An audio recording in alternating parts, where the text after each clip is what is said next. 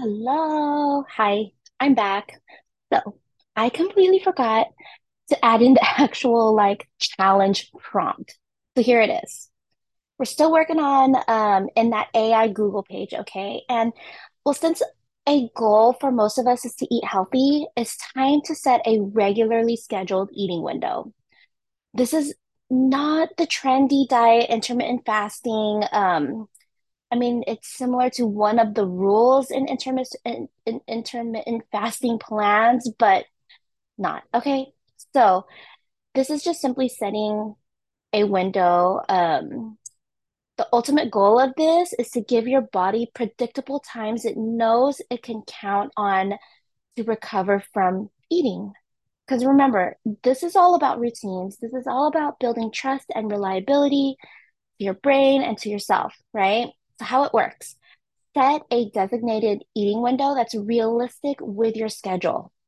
Examples are like 12 hour eating windows or 14 hour windows. 12 hour eating windows look like from 7 a.m. to 7 p.m., 8 a.m. to 8 p.m. 14 hours is more like 6 a.m. to 8 p.m. The goal is to finish your last meal two hours before bedtime. Okay. Let me give you an example um, when I was working in the hospital, I was working 12 hour shifts, three days a week. Okay. So during the three days that I was working, I would get my first snack at around 6:30 a.m. And ideally, I would have my dinner at around 6 p.m. if I had time at work.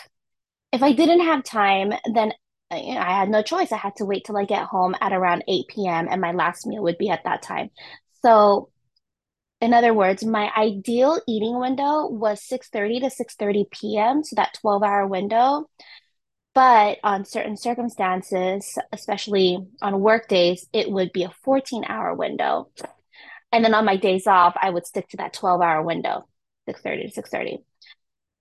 Uh, it is okay to drink water or like non-caffeinated tea outside of those eating windows just to add that in. But the point is, give yourself some flexibility, give yourself some time to be able to be um to fit your usual routine. Okay. Don't like, you know, don't give you something that's not realistic to your schedule. Make sure it works with it and keep it flex uh not keep it flexible, but keep it like that specific window. Okay.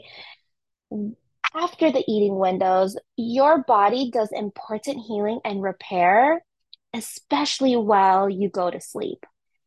And if you had a big meal right before you go to sleep, digesting food takes a massive amount of your body's energy. And it's not going to be able to do all the healing and the repair efficiently if it's concentrating on digesting your food. So giving your body a, predict- a predictable amount of that 10 or 12 hours to recover and repair, it reduces inflammation. It can help your body detox, and it can also balance out a bunch of your hormone systems, some systems such as like your blood sugar, your circadian rhythm, that cortisol melatonin levels, which is pretty much your sleep wake cycle, right? All of this is super important to bring your body to a state of rest and digest and repair in my membership program, we dive deeper into all of this. So here's that sneak peek. this is a great first mini habit to implement into your daily routines to live that anti-inflammatory lifestyle.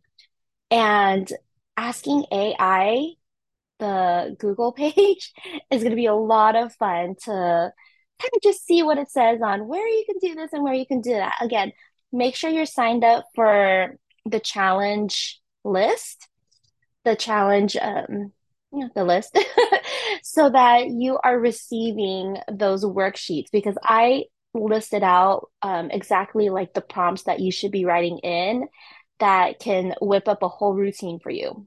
A lot of fun. Okay, well, this is it. Thanks. Bye.